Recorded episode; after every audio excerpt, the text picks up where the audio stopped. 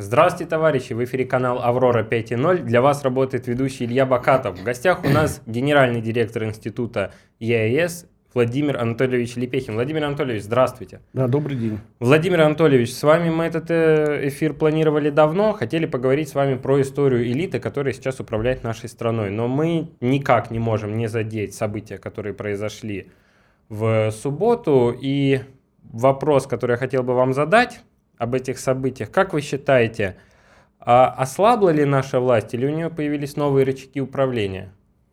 Ну, э, во-первых, э, давайте не будем употреблять слово элита, или, по крайней мере, говорить о том, что это в кавычках. Угу. Да, э, правильно говорить правящая группа. Правящая группа. Вот, правящая группа или правящее сословие, если более широко иметь в виду, не только, скажем, ту группу интересов, да, которые монопольно держат власть. Значит, э, последние события привели к ослаблению или к усилению. Ну, э, и то, и другое. То есть в чем-то ослабление произошло, в чем-то усиление. Вот, опять же, вот смотрите, есть правящая группа, вроде бы это монополия.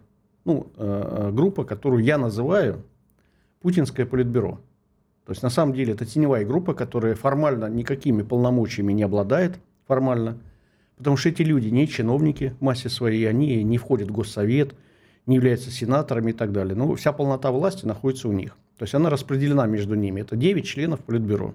9 основных. Есть еще там порядка 25-30 кандидатов члены, да, вот. Но э, вот эта девятка, она как бы известна. То есть это несколько человек так называемых питерских и несколько человек, имеющих отношение к силовым структурам. Значит, э, э, в каком смысле ослабла? Ну, в имиджевом смысле ослабление мы видим, да? Э, то есть, э, с одной стороны, э, вот эти члены Политбюро и вообще вся система власти, она вроде бы не проявила способности силовым путем остановить движение – Пригожина в сторону Москвы там, и Ростова, да? А с другой стороны, на аппаратном уровне нашла способ развернуть все обратно. Вот, поэтому э, на публичном уровне, когда первое лицо, с одной стороны, очень жестко высказалось, э, значит, по поводу того, что предатели вообще движутся, и вообще нож в спину, да, в ситуации, когда идет специальная военная операция, а потом вдруг раз и идут на сделку. То есть на договорняк, да, с Пригожиным. Это говорит о том, что вот в имиджном плане, в таком публичном плане, наверное, э, верховная власть, вот эта группа, она потеряла э, какую-то, ну, скажем, ту степень популярности, которую она имела, да, и многим стало очевидно, что что-то тут не так, вот, в общем-то, власть не справляется. С другой стороны, власть кое-что приобрела. Э, дело в том, что ну, всегда же бывает так, что когда возникает экстремальная ситуация – да, и тем более э, антисистема в данном случае выступила против системы, э, система, которая смогла справиться, да, э, она укрепилась в том плане, ну вот в рамках той поговорки известной, когда люди говорят, что то, что нас не убивает, делает нас сильнее. Да? Ну вот в этом смысле, да, эта группировка стала сильнее. Почему? Потому что она позволила им мобилизоваться. эта же угроза не снята. Пригожинская угроза не снята, она же может повториться. Вот, поэтому э, нужно суетиться, нужно что-то делать. Э, кризис углубился, или, по крайней мере, э, понимание того, что ситуация очень непростая, рычаги управления не действуют. Вот, мы же как бы наблюдали за тем, что, с одной стороны, те, кто как бы в теме и видели, каким образом проходят приказы по силовым структурам, потому что как только началось движение в сторону Ростова, то пошли некие установки по линии ФСБ, МВД, в первую очередь, ну и в Минобороны наверняка там установки были. Вот, как действовать? Да, они были разрознены, эти установки, невнятные. А, в общем, эти установки сводились к тому, что, значит, ждите приказа, да, нужно мобилизоваться, но, собственно, в каком направлении действовать никому сказано не было. Вот, и поэтому никто действовать и не мог.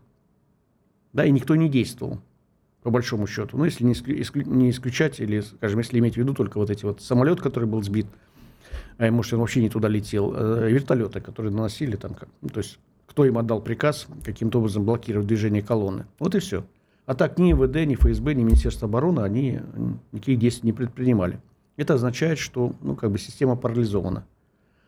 Вот, но э, сам факт э, вот этого движения колонны, или, скажем, этого флешмоба, или этого мятежа так называемого, да, этого демарша, или марша справедливости, он мобилизовал отчасти вот эту группу, политбюро так называемое, да, вот, и в этом смысле усилил. Поэтому процессы всегда, они такие диалектичные. Что-то э, ломается, что-то, наоборот, укрепляется. Если, э, ну, происходит, э, когда происходит форс-мажорные обстоятельства.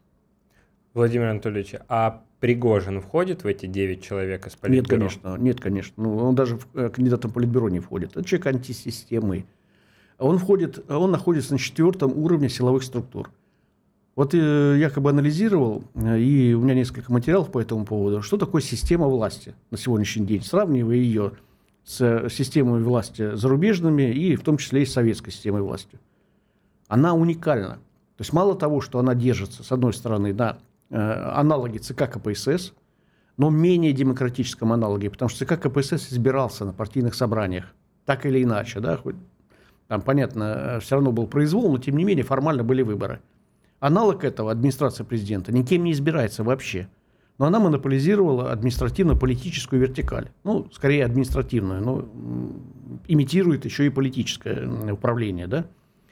Вот. Э, но даже не это определяет специфику системы власти, а то, что выстроена силовая вертикаль уникальная, четыре уровня силовых структур. И эти силовые структуры выстроены под одно лицо, под президента. Даже не конкретно под Путина, а просто вот под функционал под место, под номинал, под вот эту должность, э, которая называется президент Российской Федерации. 30 лет она выстраивалась, начиная с Ельцина.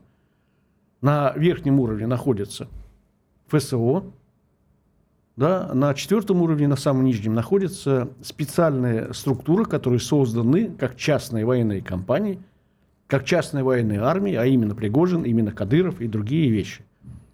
Вот там место Пригожина, да, э, формально глубоко внизу, но, э, тем не менее, в рамках этой системы управления, да, поскольку э, были предоставлены широчайшие полномочия вот этой структуре, э, ну, не только этой, сейчас мы еще как бы огребем от частной армии Рамзана Кадырова в будущем тоже, да? Отгребем в каком плане? Ну, в таком же плане, потому что это э, на четвертом уровне создана частная военная армия, да, принадлежащая Кадырову на самом деле – и неизвестно, куда она в любой момент повернет. То есть это фактор э, дестабилизации ситуации снизу, вот по всей вертикали силовых структур. Э, и поэтому э, сложно сказать, кто и как, в каких целях эту армию использует в будущем, в ближайшем будущем. Точно так же, как армия или ЧВК Пригожина.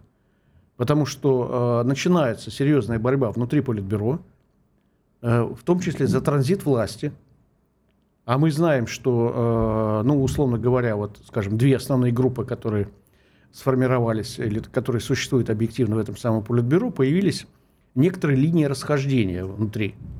Первая линия расхождения – это финансовые ресурсы. Потому что во время специальной военной операции куда идут ресурсы? Они идут в основном в Ростех, в силовые структуры и так далее, Минобороны и так далее, и так далее. Соответственно, те структуры, которые зарабатывают на торговле финансов, они финансовых потоков, если не лишились, то, по крайней мере, не приобрели новые финансовые потоки. И поэтому возникает дискомфорт, дисбаланс внутри вот этой самой э, э, системы путинского политбюро. Почему? Потому что первоначально, ну, как бы на том этапе, когда закладывалась система управления, все ресурсы российские, они были распределены более-менее равномерно между вот этими девятью членами политбюро. Да? Вот, а, значит, а сейчас вот диспропорция возникла, поэтому уже как бы э, некоторый э, дискомфорт, да. Значит, э, э, э, ну, и вторая, э, э, второй фактор да, расхождения, это касается непосредственно транзита. А кто будет преемником? Он же должен быть представителем либо той, либо одной группы, либо другой. У каждой группы есть свои ну, представления о том, кто должен быть преемником, свои люди. Да, скамейки запасных, они длинные. То есть, грубо говоря, у Путина есть скамейка запасных, она самая длинная. То есть у него там, ну, допустим, полтора десятка кандидатов, которые могут рассматриваться. Или у него в голове вертится, да, кто может быть преемником. Но у Ковальчуков, например, там тоже есть несколько фигур кандидатов, да. У, допустим, э, у Патрушева, у силовиков, у них своя скамейка, да, кто может быть. Не случайно засвечиваются такие фигуры, как, например, там сын Патрушева, да, допустим, как возможный кандидат. Но у Ковальчука тоже есть сын, и, и вполне статусный.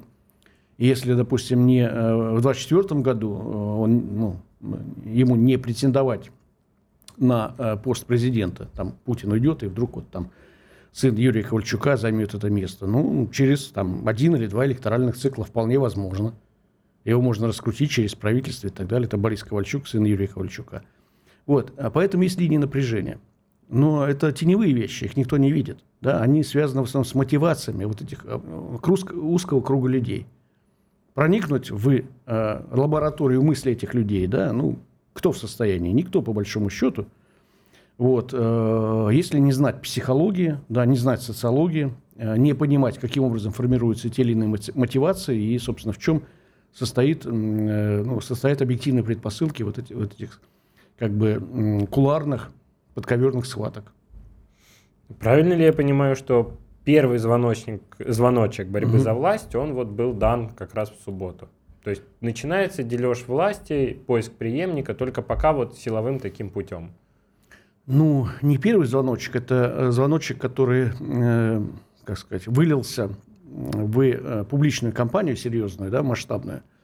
Вот, ее можно было предугадать. То есть, э, собственно, когда э, в последние дни э, борьбы за Артемовск, да, вот уже стало все понятно, как будет развиваться дальше события. Почему? Потому что Э, а по сути дела, э, власть, ну, в широком смысле, да, поступила по отношению к Пригожину несправедливо.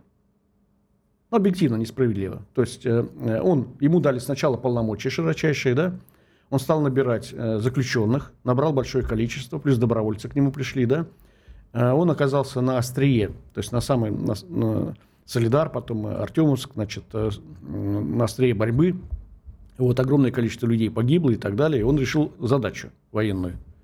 Но тогда, когда он решил задачу, или в процессе решения этой задачи, да, возникли, возникла э, ну, как бы ситуация не то, что непонимание да, со стороны руководства Министерства обороны, чем он занимается, а даже, по всей видимости, э, ну, где-то равнодушие, где-то разгильдяйство, где-то, может быть, намеренные подставы и так далее, и так далее. Да? То есть э, человек находится на э, острие атаки, да, а Министерство обороны, ну, вроде как его особо не поддерживает. Плюс, естественно, начались какие-то импульсы в его направлении, да, э, кто-то э, хотел его усиления, кто-то наоборот, его ослабления, поэтому он вот как бы вышел на уровень предъявления своих претензий, прежде всего, Министерство обороны, да, которое как бы его не поддерживает, а вроде как должно.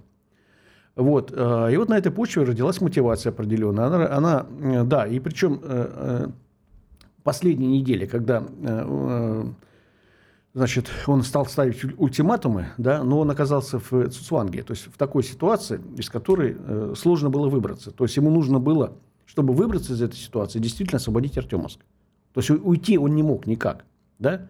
То есть Минобороны не помогает, вот, но если он уйдет, потеряет лицо, да, и Артемовск потеряет, и тогда вообще как бы непонятно, как он будет позиционировать себя дальше, и что будет с его Вагнером. А, значит, и поэтому они положили много людей, по всей видимости, Артемовск освободили, после чего он заявил э, вот, о своих как бы, неких амбициях, и у него возник вот этот самый мотив, что либо э, вы мне даете новый заказ, но уже на новых условиях, да, либо я вынужден буду отползти, и он э, говорил о том, что до 1 августа мы уйдем там, в, тыл, на, в тыловые лагеря и так далее. Ему нужно было отойти в сторону. Вот. Власть должна была сформулировать новый заказ ему, да, то есть где э, предложить ему свои силы, и заказ достойный с одной стороны, с другой стороны, значит, э, э, ну, по крайней мере, э, ну, то есть не лишать его востребованности. А что получилось? То есть, с одной стороны, ему сказали, подписывай договор с Министерством обороны, да? То есть, ну, это, я считаю, что это ключевой вообще вопрос. Люди, которые отдали такой приказ, они вообще не понимают ситуации, да, и вообще систему управления не понимают. То есть была создана частная военная компания, частная империя. Да, человеком, который потратил на это 15-20 лет. И он считает, что это его частная империя. А ему говорят, отдай, подари эту частную империю, да, Министерству обороны. По сути дела, человеку, которого он не уважает.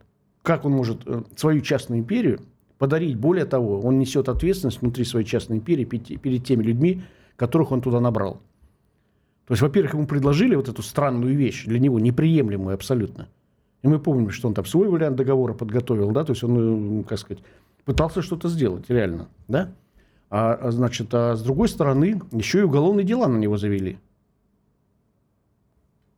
Ну, как он должен действовать? То есть, понятно, если бы он э, не обладал бы такой харизмой и не был бы таким, э, ну, как бы э, авантюрным человеком, да, ну, наверное, я не знаю, он удрал бы куда-нибудь. И такой вариант, ну, как бы можно допустить, что он едет в Африку, еще куда-нибудь, то сольет, да, но он не может бросить людей. Вот этот, э, тех, кто к нему пришел, да, эти несколько... Ну, вы про солдат. Про солдат, да, про, про, про бойцов, про бойцов, да, конечно. Он с ними что-то нужно делать, тоже лицо терять нельзя. Поэтому вот он, с моей точки зрения, абсолютно логично начал вот этот самый демарш. Ну, э, по сути, это криминальная разборка, по сути. Потому что когда руководитель частной империи предъявляет свои претензии некому оппоненту, в данном случае он предъявил претензии лидерам государства. Вот на такой уровень вышла эта э, криминальная разборка да, э, она уникальна вот в этом смысле. Но это не значит, что это какой-то мятеж, борьба за справедливость и так далее. Он, конечно, включил болтушку так называемую, да, то есть э, начал популярные вещи излагать, которые поддерживают народ, поддерживаются в войсках и так далее, но это как бы необходимость некая. Это говорит о том, что он нетривиальная фигура, понимает, что это все необходимо. То есть имидж тоже важен в этой криминальной разборке. Но по сути именно так. И поэтому умные люди, вы, э, понятно, в политбюро, да, э, поскольку система не работает, она не настроена вот на такие экстремальные вещи, да, она настроена защищать, например, там, территорию Москвы, Кремля и так далее, но так, чтобы позиционировать на российском пространстве вооруженным путем, ну, как бы она под это не выстроена. Но э, поскольку они понимают, что это разборка, что делается в криминальной разборке? Ну, естественно, та сторона, которая не может это решить силовым путем, да, она решает это дипломатическим образом, там, каким-то изощренным. Вот они понимают прекрасно, что, э, или поняли, что, собственно, может остановить Пригожина, а именно отменить уголовные дела вот, и э, обозначить его востребованность. Что, собственно, было сделано? По востребованности ему было сказано, ну, вот, хочешь в Белоруссию езжай, можем еще что-нибудь предложить. Ну и уголовные дела снимем. Вот. Э, э, понятно, что с его стороны э, большой был риск, потому что это все на словах было сказано. До сих пор уголовные дела не отменены. А в Беларуси, на самом деле, его никто не звал, и он там батьке не нужен. Ну, а как его никто не звал? Это Лукашенко же сам с ним нет, нет, нет, нет, не, об этом речь не шла. Чтобы он в Беларуси... Зачем это нужно батьке? Чтобы под боком была армия частная, которая ему не подчиняется. Так она там может переворот осуществить. Это же вообще подарок Пригожину. Представь себе, что его переместили в Беларусь. Ну, то есть э, Алекс... он, он его какой... никто не спросил. Э, Нет, и... ему, ему предложили, но это, я еще раз говорю, это обозначить востребованность. Вот, ему сказали, хочешь Белоруссию, пожалуйста, там, или еще что-нибудь, да? Ну... Нет, я не про Пригожина, никто Лукашенко не спросил, нужен ему Пригожин или нет. Ну, зачем же кто-то будет спрашивать Лукашенко, э, нужен ему или не нужен? Э, тут же игра такая, она многоплановая. То есть Лукашенко предложили э, стать вот этим как бы модератором процесса. Лукашенко это выгодно, потому что он на этом заработает кучу денег. Понятно, потому что он потребует российского руководства в обмен на то, что он стал вот таким mm. вот модератором, там, пойти на уступки, простить какие-нибудь долги, еще что-нибудь. Поэтому он э, получил как бы э, свой цимис да, от этого – вот, э, соответственно, э, где-то там в кулуарах, когда Путин, Шойгу вот это все обсуждали, прозвучало, ну, Лукашенко и так далее, прозвучала эта идея, что а давайте озвучим, что э, он как бы в Беларуси может переместиться. Но озвучили. Но это не значит, что, во-первых, Пригожин согласен в Беларуси перемещаться, а во-вторых, что батька согласен. Важно же просто этот вопрос решить в данный конкретный момент времени – и там все говорят, а давайте вот это, давайте это, там, вот договоримся там и прочее, прочее. Примерно в таком ключе. Вот. А, а когда доходит до дела, вот сейчас встал вопрос, а как снимать уголовные дела, если э, одновременно с этим по закону ты должен э, новые уголовные дела завести по поводу мятежа вооруженного и так далее, и так далее. Да? Тем более в первый день, ну, точнее, в субботу же по э, инициативе ФСБ, вроде бы это уголовное дело, ну, как бы поручение было дано завести уголовное дело за вооруженный мятеж. Вот, с одной стороны. А с другой стороны, тот же батька скажет, да нет, собственно, а что это ко мне-то? Нет, ну можно, но, но вот на таких-то условиях и так далее. Сейчас это вот реально будет разговор, потому что Пригожин на самом деле выгодно э, не всех вагнеровцев, но какую-то часть перевести в Белоруссию. Вот, и отозваться на вот эту возможность востребованности, заявить о том, что мы готовы, да, э, и э, скажите, что делать, что вы предлагаете, за какие деньги вы предлагаете это делать, и так далее, и так далее. То есть пойдет реальный торг. Поэтому часть людей он готов Беларуси перевести под что? Под защиту Беларуси от агрессии Польши, да, а Польша готовится к этому, под возможное наступление со стороны Беларуси в сторону Киева или в сторону Чернигова и так далее, да. Вот разные могут быть варианты, но с другой стороны, батька же будет ставить свои условия тоже. Вот. И он не потерпит, скажем так, э, там, огромное количество людей, которые у него э, не подконтрольны ему, вдруг переместятся на территорию его страны, так еще раз говорю, они могут в какой-то момент подумать, что э, значит, вот у них Ростов была такая идея, да, Ростов сделать базу, Ростовская область своей базой. Ну, в случае, если там не удастся каким-то образом центр сломать, так, по крайней мере, они могли бы там обороняться, да, в этом самом Ростове. Ну, так можно всю Белоруссию также сделать базой своей и оттуда качать права по отношению к российскому руководству. Поэтому все это непростые вещи. Вот эти когда начинается разговор по поводу того, кто-то там стоит за Пригожиным, вот, какие вообще какие-то однозначные вещи выдвигать, что типа Пригожин там совершил мятеж, там нож в спину там и так далее, с одной стороны. Другие говорят, что нет, он за справедливость боролся и так далее. Вот это, ну, примитивнейший подход. На самом деле стержень этого процесса – это личные мотивации людей, да, э, которые в этом государстве играют не последнюю роль. В том числе самого Пригожина. В том числе и Пригожин. Да, раз его так взрастили, как человека, который э, не только за себя отвечает, но и за свою империю отвечает, за тех людей, которые ему дали. Дали вообще, э, э, как сказать, э, беспрецедентным образом. То есть никто в нашем государстве до сих пор не мог освободить такое количество людей, например, заключенных.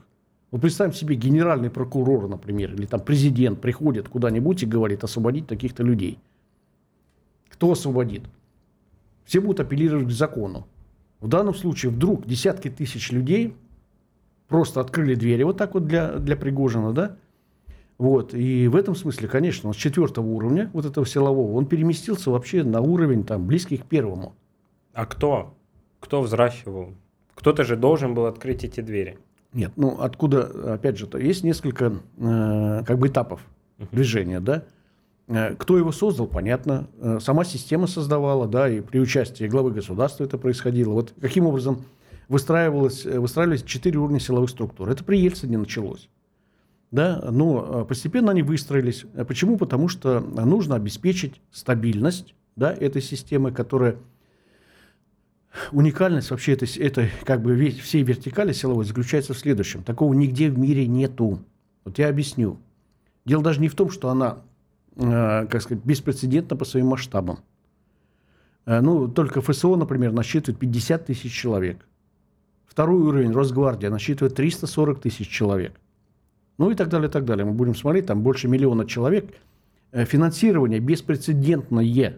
Никакой, никакая Госдума не решает вопрос о финансировании силовых структур. Решает первое лицо.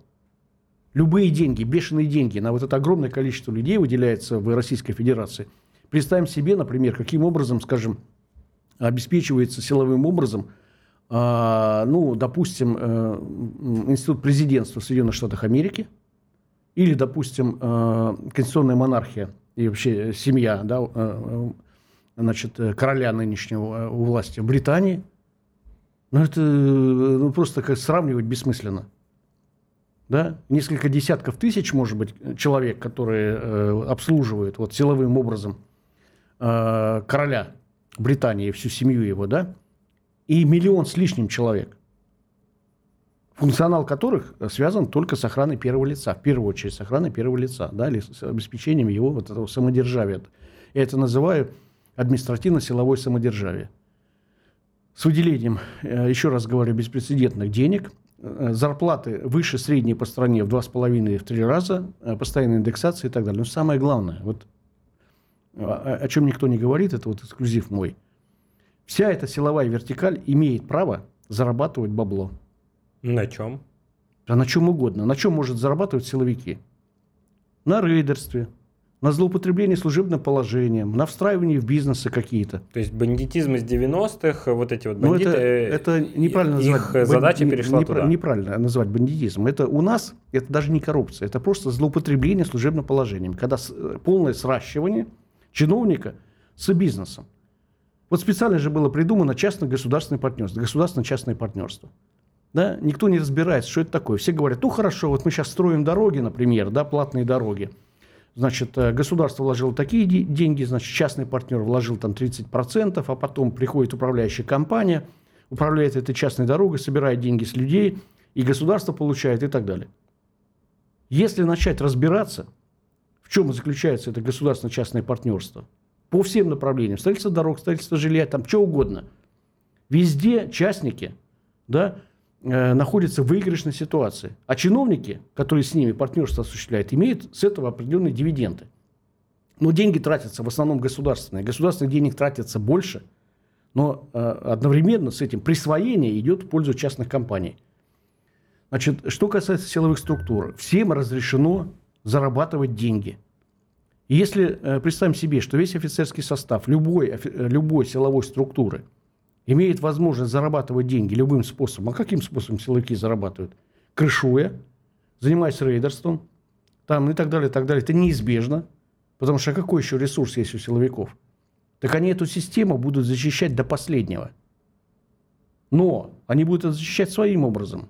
Не таким образом, что, допустим, вот они, э, э, скажем, та же Росгвардия, к примеру, оказывается способной нести задачи, ну, связанные как бы с их э, таким формальным функционалом. Или армия, например, которая способна воевать. Если армия э, была заточена, ну, имеется в виду этот самый генералитет и вся управленческая система Министерства обороны была заточена на зарабатывание денег, а на чем зарабатывали деньги руководители Министерства обороны? Продавали имущество, продавали оружие и что-то еще такое делали, да? Э, И мы видим, там, замы, например, значит, ми- министра обороны, как они жируют и в каких виллах они живут, да? Как- Откуда? Это же не на зарплату, ясно же дело. Так следовательно, они что будут защищать? Они будут думать, что об- объективность армии, но это, собственно, о чем Пригожин говорит. То есть он эту слабину увидел, начал это использовать в своих интересах и так далее. Вот, ну и поэтому народ откликался. Ну да, действительно так оно и есть. Вот, поэтому система уникальная. Ее свалить невозможно. Вот эту силовую вертикаль свалить невозможно. Вот, э, но можно, да, немножко потрепать вот через разного рода криминальные разборки внутри самой системы. Ну, вот такая структура возникла. Я, на самом деле, э, допустим, э, частная армия Кадырова, она, ну, ну, вряд ли, скажем, такие методы будет использовать, да? Но криминальные же разборки тоже происходят. Например. Ну, например, Рамзан Кадыров, например, допустим, встречается с э, руководителем государства и говорит, нам нужно 350 миллиардов, например. Да? Вроде это выглядит, что да все нормально, конечно. э, Друзья встретились, поговорили о деньгах, и президент пообещал. Но это какое имеет отношение к закону? Когда на основании э, значит, рассмотрения э, закон о федеральном бюджете в Государственной Думе, да, какие-то, значит, партии высказываются, там, спрашивают население, там, что-то еще и так далее, и так далее. В конце концов, э, э, значит, мнение тех людей, которые говорят, а на каком основании мы, вот, например, э, Чеченской Республике выделяем 350 миллиардов рублей, да, а взять любой э, субъект федерации в Центральном федеральном округе, они получают сгулькин нос. Никто же этих вопросов не задает. Вот. А по сути, это когда один человек, который обладает силовым ресурсом, в данном случае Рамзан Кадыров, приходит к президенту и говорит, нам надо. А президент понимает, что э, нельзя не дать. Потому что это силовой ресурс к нему пришел. А другого выхода нет. Чтобы этот силовой ресурс вел себя правильно, да, нет другого способа, кроме как финансировать. Вот, и поэтому э, формально это выглядит, ну, нормально так, вроде как. Все полюбовно порешали. А по сути это что такое? Да? Когда одним все, а другим ничего. Владимир Анатольевич, у нас времени совсем мало осталось. Хотел бы вот последний вопрос задать. А доколе? сколько это еще будет продолжаться? Ведь, по сути, это эта система, она разрушается изнутри, и к хорошему она никого не приведет. Ну, э, система, э, вот смотрите так, то есть она будет продолжаться до того момента, пока, это, скажем, первый этап, э, пока э, президентом Российской Федерации будет Владимир Владимирович Путин. Потому что при нем никаких изменений не будет в этой системе. Она сложилась, э, его устраивает, его людей устраивает, да, она как бы будет, пока он президент. Он изберется, допустим, в марте следующего года. Ну, до тех пор, пока он здоров и может управлять государством, эта система будет, как сказать, сохраняться.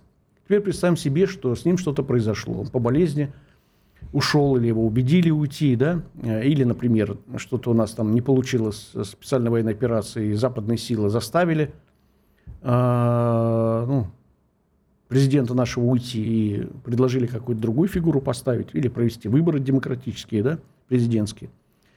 Но э, даже в случае его ухода и избрания э, другого человека, как минимум два электоральных цикла – это будет продолжаться. Вот. Ну, э, имеется в виду, если э, система не будет сломана. То есть э, все равно... Ну, попытка уже да, сломана тр- Транзит все равно будет как бы в рамках вот этих вот членов Политбюро. И, ну, понятно, это сила вертикали. То что может это сломать? Может сломать катастрофа. То есть, например, Россия капитулировала, и э, нам какие-то западные структуры говорят, а вот подставьте вот там, вот пусть Ходорковский участвует в выборах там, или а Навальный пусть участвует в выборах.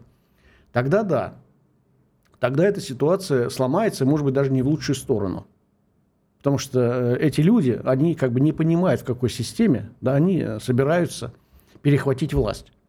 И поэтому неизбежно будет какая-то, какие-то элементы гражданской войны, какие-то столкновения, разрушения, уход республик э, в свободное плавание и так далее, и так далее. Поэтому нам предстоит пережить еще кучу страшных вещей. Вот. Но чтобы э, как-то из этой ситуации выходить, мы должны просто понимать, системы власти. Что это такое на сегодняшний день? Слава богу, она сработала, и она была предсказуемой, потому что мы понимали, как будет действовать Пригожин с одной стороны, а с другой стороны, как отреагирует на его действия Политбюро так называемое. А, Владимир Анатольевич, большое спасибо за интересный эфир.